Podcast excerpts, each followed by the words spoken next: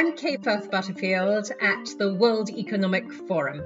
And I'm Miriam Vogel with Equal AI. And this is In AI We Trust. Hello, Kay. Hello, Kay. I'm so looking forward to this interview with Mukesh Dalal and you. Thank you. Uh, likewise, Mukesh and I uh, work, have worked together on a number of things at the World Economic Forum. And uh, I know that his interest in responsible AI is extremely strong and long standing as well. Yes, well, we are so fortunate that you've made the introduction of Mukesh to Equal AI because we've learned so much from him. I think it's really exciting to hear from companies that don't immediately come to mind when you're thinking of artificial intelligence. And Stanley Black and Decker, we think of tools, we think of mechanics, we think of building infrastructure and, and large systems uh, to know that they are not only very mindful of the ways that they're using AI, but that they have a chief AI officer who's so deeply committed to ensure they're doing it responsibly has been both reassuring and also insightful. It really has um, been very helpful for us to hear where he is on his journey and, and what questions he's thinking through. Yeah, absolutely. And also making that point that whether you're a 178 year old um, company that's known for manufacturing tools or not, you're still actually an AI company or rapidly becoming an AI company to take you into the next part of the 21st century. Well said, exactly. So, for all those reasons, I'm looking forward to this conversation. Let's jump in. Hello, everybody, and welcome back to another episode of In AI We Trust. This week, we are pleased to welcome Mukesh Dalal, the Chief AI Officer at Stanley Black & Decker, to the show. As Chief AI Officer, Mukesh provides thought leadership and guidance to the company's artificial intelligence strategies. Prior to Stanley Black & Decker, Mukesh was Chief AI and Data Officer at Bose and earlier worked as a Chief Scientist at BAE Systems. Mukesh has a computer science degree, a PhD in computer science, and an all around expert in the topic. Uh, and I should add, a very important participant in the Equal AI badge program. So, for all of these reasons, Mukesh, we are so excited to have you on our show and to listen to your insights today. Thank you, Miriam and Kay, for inviting me to your podcast on an important and timely topic. Hello to all your wonderful listeners. I'm a little bit under the weather today, but I will try my best to be clear and coherent. Thank you, Mukesh. We uh, definitely want to hear everything you're saying, so we will listen intently. So, to start us off, could you tell us how did you first become interested in responsible AI and how has that interest shaped your career? Yeah. So, in my very first year of college, I wrote an automated bidding program for the popular game of bridge. For this, I learned my first programming language, Lisp, which was how AI was programmed those days. This project got me hooked into AI. And since then, I have been working in AI, riding all the ups and downs in the business, research, and academic environments. I was convinced early on of the enormous potential of this very powerful technology. It was clear to me that misusing well developed AI would be very bad for the world. Thus, responsible AI has always been in the background of all my AI work. It has also shaped my career in multiple ways. For example, after I switched from academia to industry, I took jobs that involved AI applications in traditional industries such as supply chain and manufacturing. The aim was and remains to improve human and machine cooperation for better decision making and operations in the physical world. Despite the growing popularity and even hype of a large number of digital and virtual worlds, I believe that the physical world will remain an important part of a real world for a very long time to come. Thank you, Mukesh. And of course, you know that that deep embedding of responsible AI in your soul is, is, is truly music to my ears. But I want to change our focus a little to your role and experience at Stanley Black and Decker. At a recent AI summit in New York, he gave a talk entitled How to Deliver a Billion Dollars of Value from AI and Analytics. to a 178 year old global manufacturing brand. Can you go into your vision about how you're going to plan to achieve this goal and how and why a company like Stanley Black & Decker should invest in and implement AI technology, or perhaps we should better say responsible AI technology? Well, Kay, that was quite an interesting talk to give. I joined Stanley Black & Decker, SBD, about 18 months back as our first chief AI officer. I was asked to create and drive the execution of SBD's AI vision and strategy for delivering value to the company aligned with our purpose and vision. So SBD's overall vision has three aspects performance, innovation, and responsibility. So you see that responsible AI is almost explicitly built into SBD's vision. On the performance and innovation aspects, I was fortunate that Jim, our CEO, and Don, our president, had already put SBD on its data and analytics journey that had started delivering low billions of dollars in bottom line value using targeted applications and use cases.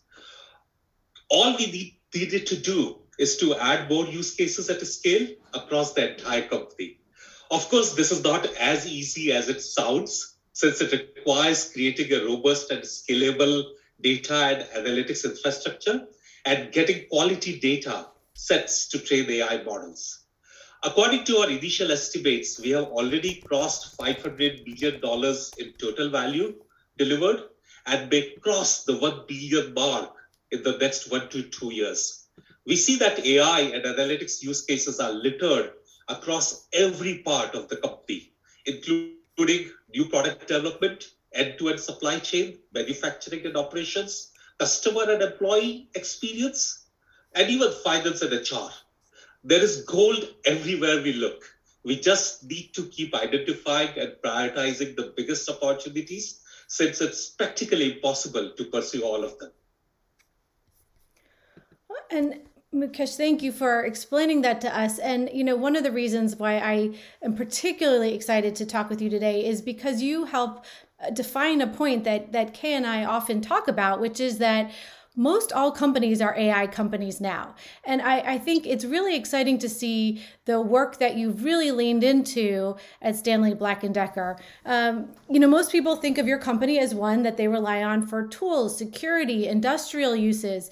Uh, and, and you all have realized that AI is a key contributor to your work and and that you're using it in many different ways and and decided to take the leap of, of creating this role that you're now in, the chief AI officer.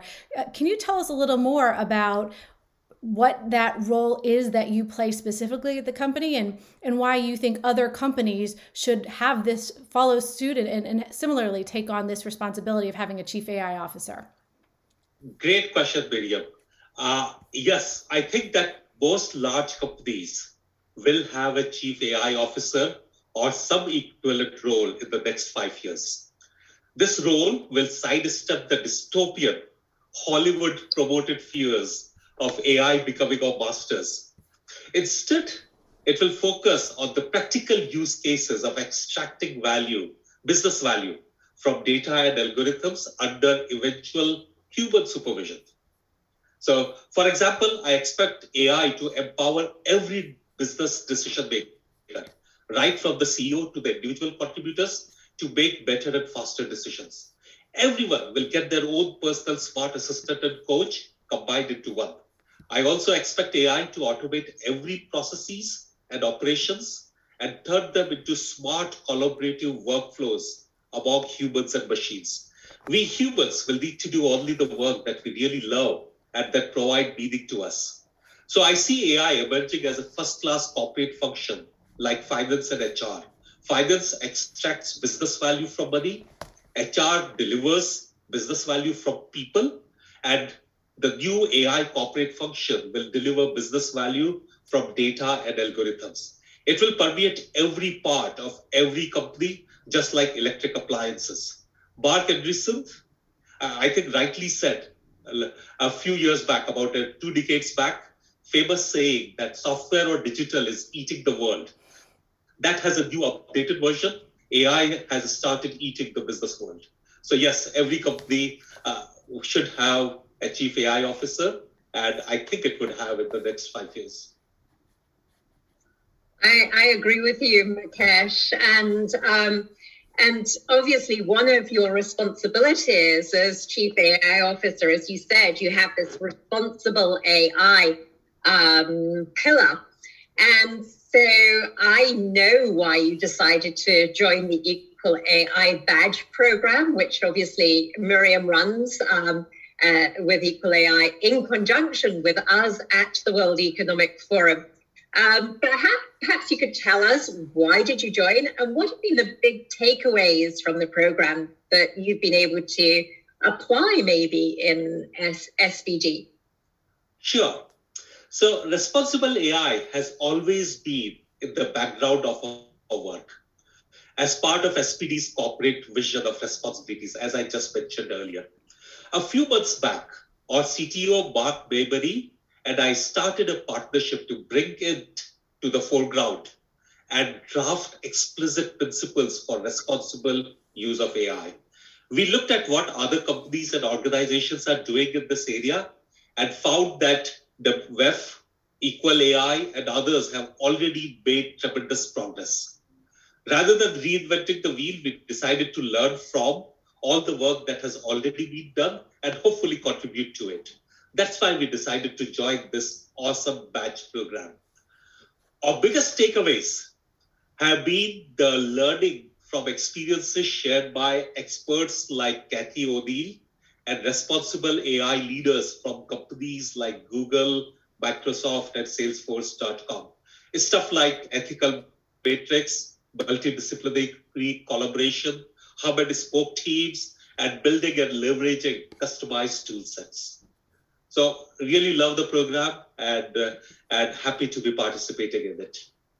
Well, thank you. That is so kind and generous. And we're so grateful you're contributing and participating in the program because I think we've all, it's fair to speak on all our behalfs, we've all really benefited from your questions and your insights. Uh, one thing that's fun about our group is uh, we're all on the responsible AI journey, but we're at different stages. I think we all know we have uh, more work to do. It will be a long journey ahead of us. And so I'm very glad we can do it together. Um, but I wondered if you could share a little bit about where you are at SBD in your responsible AI journey and if there are any challenges you've experienced thus far that you could share so that others could benefit from learning about what those look like and how you've dealt with them. And uh, are there other challenges you're expecting? and preparing to encounter based on your conversations with other participants in the badge program or otherwise? Yeah, so we are at an early stage of a responsible AI journey. We finalized and released our responsible AI principles just two months back. We also created a RACI chart defining clear accountability of multiple executives within SBD, including chief officers for AI, legal, HR, diversity, diversity, marketing, responsibility, chief information officer, chief security officer. I hope I'm not missing some. Uh, these principles were presented and approved by the executive committee. So there's a well, uh, uh, very excellent buy-in from the executive committee as well as other executive leaders among the company, as well as accountability shared among the right people. I think our biggest challenge will be balancing the investments in responsible AI governance with our investments in AI and data applications and operations. We need to avoid both underinvesting and overinvesting at all points in our AI journey. I'm hoping that as we deliver more value from AI operations, we'll be able to invest more into responsible AI governance. There are, of course, other challenges, but with right mindset and leadership, I think they will be easier than this challenge. And it does seem, Mukesh, that you have um, the right leadership in place. As you said, you just talked about all the members of the executive that that are that have bought into the principles. But in a recent discussion with Fortune, you and, in fact, the CEO of SBD, Jim Loree, discussed what responsible AI means and what it looks like in practice, as well as the challenges that face the company. Perhaps you could share with our listeners your approach to responsible AI and how it resonates with, with importance within the company throughout. Sure. So we are a diversified manufacturer with a large number of associates working in our manufacturing plants. So that's one application I'm talking about. It's very important that we bring the latest technologies like AI to our manufacturing in a way that is beneficial to our workforce. We also want to train and upscale our workforce using AI so that they become more proficient in using AI and other advanced technologies. That is, using AI for upskilling in AI and other technologies. We also don't want our AI and analytics based decision making to be biased against any group of people. The future of work is thus a very important area for us in responsible use of AI. Definitely. And talking about the future of work, um, Jim Loree in that Fortune discussion mentioned that when you first joined Stanley Black and Decker, you actually reported to the head of HR. Can you tell, tell us about the background of that decision and how it how it illuminates what the thinking was then and, and is now? I, I'm so glad that you brought this up, since it clearly highlights SBD's focus on people. Uh, in my dating discussions with Jim and Don and other execs before I joined SBD, it became clear to me that they had a long term and clear vision for AI that is fully aligned with mine. How can AI empower humans who must remain in the driving seat? They suggested and I agreed that I should start out in the HR department in order to make this vision clear to everyone. Thus, my first boss at SBD was our chief HR officer, Steven Subasic, who, from whom I learned a lot, especially the first-hand insider's mindset of caring about our people. So I, I think it was a very wise decision from Jim and Don and Steven and other execs that I start out in the HR department. And that's the part of a company that I had never been part of as a first class member. So it did broaden my horizons tremendously. Mukesh, you've said so much that we want to dig deeper into. I'm really fascinated about the upskilling work you're doing, and it reminds me that really all the topics we're touching here with AI have a flip side. You know, AI is exciting, it's powerful. I'm sure uh, you're finding so many ways that it is innovating the work that you're doing and scaling the possibilities both for you and your consumers. Uh, it also has these risks, and and I'd love to hear a little bit more about what those risks are, how you mitigate them, your AI principles, and likewise with the upskilling. You know, there's so much discussion about how uh, AI and our AI workforce will be problematic because the robots will be taking over. But uh, as you seem to indicate in your earlier response, savvy companies know better. Savvy companies know that there's an opportunity to broaden the workforce and, in fact, need to in order to ensure that they can successfully compete. So, again, another flip side of AI will be taking over some functions, but it sounds like you've also taken this opportunity to grow your workforce and to grow those who are able to support the important work you're doing. Uh, a great point, Miriam. Every study that I have seen, we have seen about the impact of AI in the manufacturing is that companies that are investing more in AI, their workforce is actually growing. So this is completely counter to the fears that have been raised about the automation actually taking away jobs. That may happen in the future, but we don't know, and it may actually never happen. We will find new uh, new ways of working that would actually improve the quality and the quantity of work, meaningful work that we humans uh, can do. But of course, improper use of AI exposes us to a lot of other huge risks. And uh, uh, basically, I could go into some of those risks uh, if, if, if, if that's that that's the right thing to do at this point of time. Oh, please do, by all means. Okay, so let me give some examples. For example, in autonomous driving and manufacturing, uh, bad AI could actually kill people. Right? We all know that. Bad AI could crash financial markets, leading to huge financial losses, as we have seen in some of the flash crashes that have happened a few years back. Bad AI enabled decisions could also lead to big financial losses, like what Zillow has experienced recently. Uh, they had to reduce their workforce in order to compensate for the bad decisions made by AI because they over relied on bad models. Right? That's completely different from the automation use cases. AI enabled decisions based against protected group of people could lead to huge injustice as well as regulatory penalties in multiple jurisdictions. Biased results and offensive results could seriously hurt your brand and may even destroy it.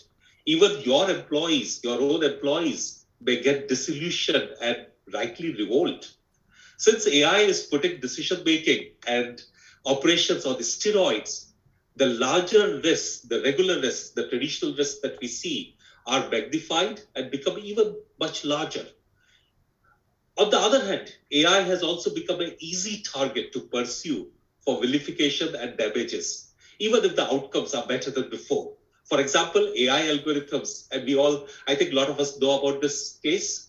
AI algorithms used in some California pre-trial sentencing were discovered to be biased, but still less biased than prior non-AI decisions. Yet this did not stop people from basically talking about how biased the AI algorithms are and why we should not be using them.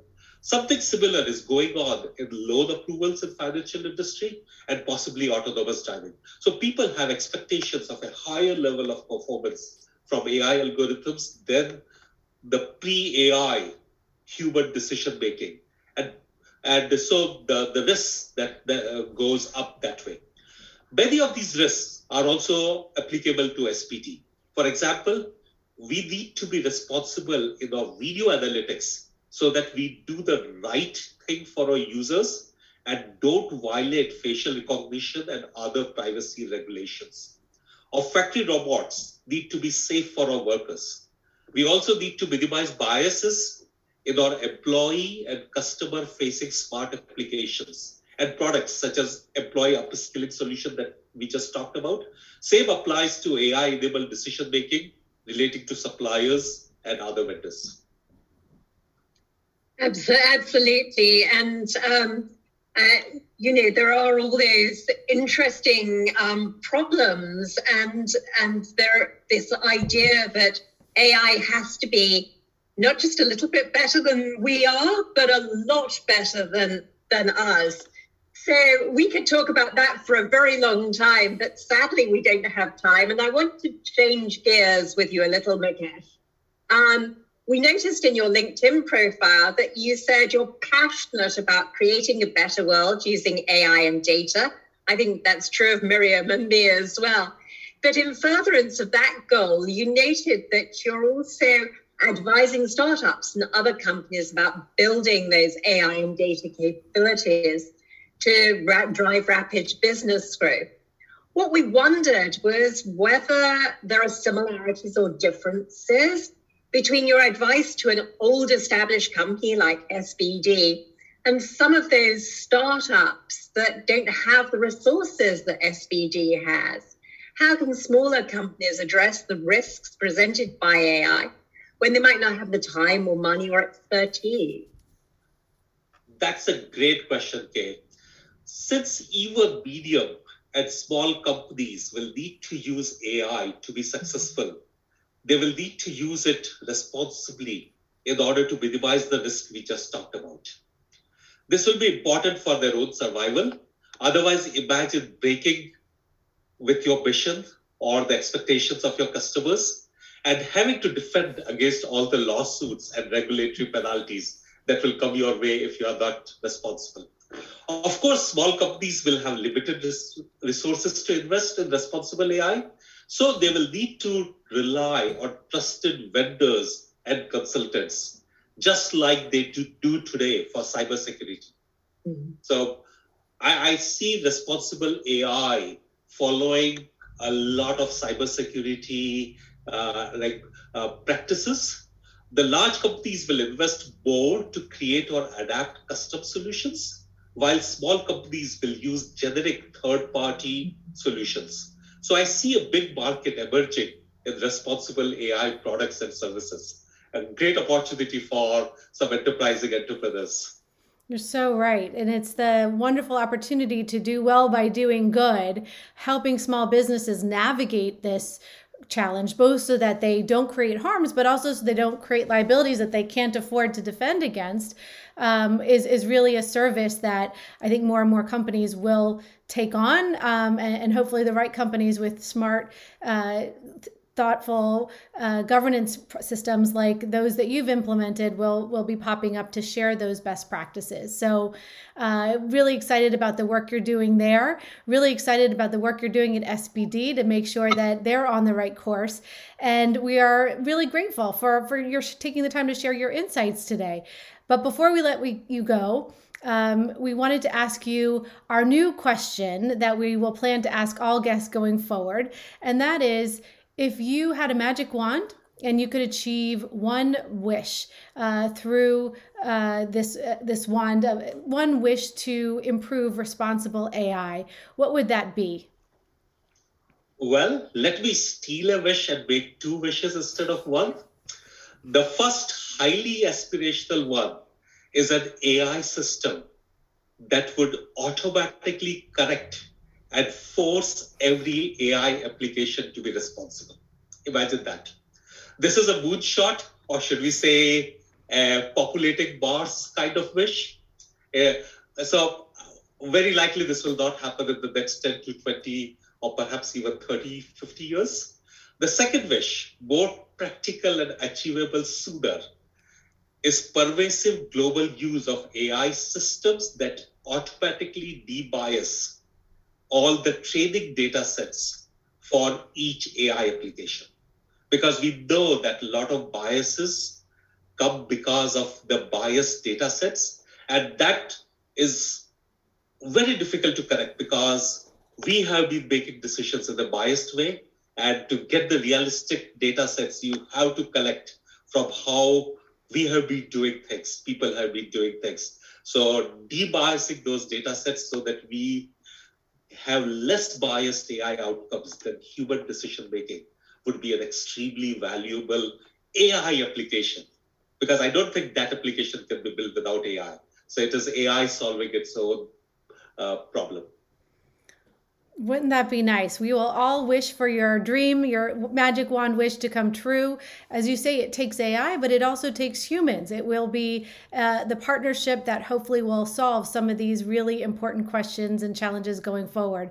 So, thank you for the work you're doing. Thank you for taking the time to share your thoughts uh, with us today. And we really appreciate your partnership.